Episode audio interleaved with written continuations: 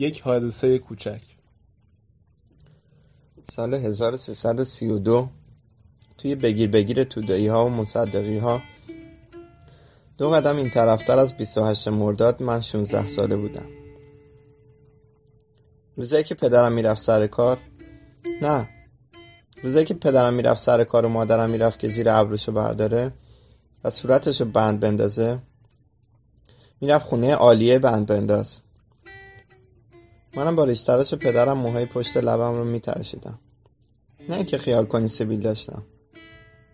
پشت لبم رو میترشیدم که سیبیل در بیارم. میترشیدم به خاطر اینکه مرتزا سیبیل سیاهش حسابی در اومده بود. مرتزا یه هوا از من بلندتر بود. یه شونه هم از من جلوتر را می‌رفت. ازش خوشم میومد به ابوالفضل همیشه دوستش داشتم تا اینکه یهو بین ما شکراب شد. بی سر صدا از هم جدا شدیم. داشتیم می‌رفتیم سینما. بلیت خریده بودیم. قدم می‌زدیم تا ساعت بشه پنج. یکی از روزهای ته تابستون بود. آفتاب دیگه زورش نمی‌رسید که عرقه کسی رو در بیاره. پیاده رو افتاده بود زیر پای زنهای بیچادر. خانمای چادری. بیشتر مردها پیران آسین کوتاه تنشون بود. آسین بلند هم بود البته.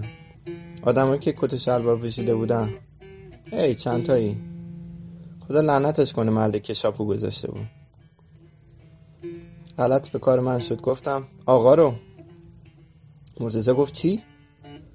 گفتم آقا رو میگم. نگاش کن چه شاپویی گذاشته. مرتزا گفت مگه چشه؟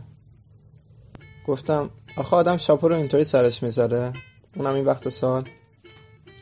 مرتزا گفت راست میگی شیطونه میگه برم یه بامچه بزنم روی سرش که کلش تا دماغ بره بالا بره توی کلا. گفتم این دیگه اسمش بامچه نیست. مرتزا گفت پس چیه؟ گفتم بهش میگن قاپاس. مرتزا گفت باشه قاپاس می‌زنم. بعد قدم هاشو تندتر کرد. رفت طرف شاپویی. نرسیده به مرد انگشتان دستشو باز کرد و بالا برد که از پشت گرفتمش. مرتزا چی کار می‌کنی؟ مرتزا گفت مگه قرار نیست قاپاس بزنیم؟ گفتم نه بابا دیوونه ای مگه پسر؟ حالا از یارو فاصله گرفته بودیم. مرتزا چشم از اون شاپوی وسوسه کننده بر نمی داشت. گفتم راست راستی می‌خواستی بزنیش؟ گفت خب آره الانم می‌خوام. گفتم بگو تو بمیری. گفت تو بمیری. گفتم بعد می‌دونی چه بلایی سرمون میومد خیابون پر از پاسپونه.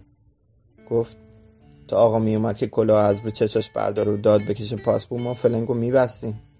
یه دقیقه سب کن ببینم. شاپوی جلوی یک دکه روزنامه فروشی ایستا مرتزا دستمو کشید و بانمود کرد که داره ویترین یک کفاشی رو نگاه می‌کنه. شاپو توی شیشه مغازه بود. همینطوری بیقاعده روی یک کله بزرگ روی کفشا. گفتم ساعت پنج ها مرتزا مرتزا گفت حالا کو پنج؟ چه کلاهی چه لذتی خدا فکرشو بکن. وقتی که قاپاس ما پایینش میاره مردک اول خیال می‌کنه آسمون تا افتاده روی سرش. بعد؟ بعدش گفتم بعدش فکر می‌کنه ناغافل سکته مغزی کرده. گفت حالا چرا سکته؟ گفتم خب واسه اینکه کلاه اومده روی چشاش. مگه نه؟ اون مادر مرده که نمی‌دونه خیال می‌کنه چشاش سیاهی رفته. اوه را افتاد محترزا شاپوی سلانه سلانه به طرف فلکه رفت. توی شلوغی پیاده رو. هیچ کدوم از آدمایی که مالای اونها بودیم نمی‌دونستن که یه حادثه کوچیک می‌خواد اتفاق بیفته. مرتزا تندتر کرد. من دلم افتاد توی سیر و سرکه. پلیس وسط فلکه با یک راکت سرخ به فالکس واگونی گفته بود بیسته و با راکت آبی به یک شرولت می‌گفت که رد شه. خودم به مرتزا رسوندم و گفتم ببین مرتزا اینجا نه. کار دستمون میدی مرتزا گفت پس کجا؟ گفتم سب کن بره یه جای خلوت. تو رو خدا مرتزا گفت حالا اومدی ما رو گرفتن. چی کارمون می‌کنن؟ گفتم اولندش چوب تو آسینمون می‌کنن. تو کلانتری. گفت خب بعد؟ گفتم بعد می‌پرسن چرا زدی تو سر آقا؟ چی داریم بگیم؟ گفت راست حسینی راستشو میگیم. میگه ما خود سر شما که ندیدین شاپور چه ریختی گذاشته بود سرش. گفتم سرکار میگه مگه چجوری گذاشته بود؟ آقا لطفا کلاتون رو بزنید سرتون. بعد چی کار می‌کنی؟ گفت میفتم به دست پای سرکار میگم قربان شما به خدا بگین این کارو نکنه. مرتضی بازی منو گرفته بود و ادا می آورد. گفتم سر کارم بی برو برگرد. میگه شما دیو... سر کارم بی برو برگرد. شما میگه دیوونه میگه شما دیوونه این گفت خب بگی بهتر. گفتم بگه بهتر؟ ما رو میفرسته دیوونه خونه. پسر تو چرا حالیت نیست؟ گفت مگه کشکه مگه همینطوریه؟ به همین سادگی؟ گفتم آره به همین سادگی. اولش میفرستن دنبال یه دکتر. دکتر یه تیکه کاغذ برمی داره روش مرکب میریزه. تا می‌کنه بازش می‌کنه. می‌ذاره جلو. می‌پرسه این چیه؟ مرتزه گفت میگم یه پروانه است. گفتم بفرما ردخور نداره. دکتر میگه بله سرکار. بله سرکار. دیوونه است. مرتزه گفت پس باید چی بگم؟ گفتم باید باعث بگی یه تکه کاغذ آقای دکتر که روش مرکب ریخته. بعد دکتر یه کاغذ دیگه برمیداره دوباره مرکب و غیره. ازت می‌پرسه حالا چه میگی؟ گفت میگم یه تکه کاغذ و گفتم ده نده حالا باید بگی این پروانه است آقای دکتر. مرتضی گفت آخه چرا؟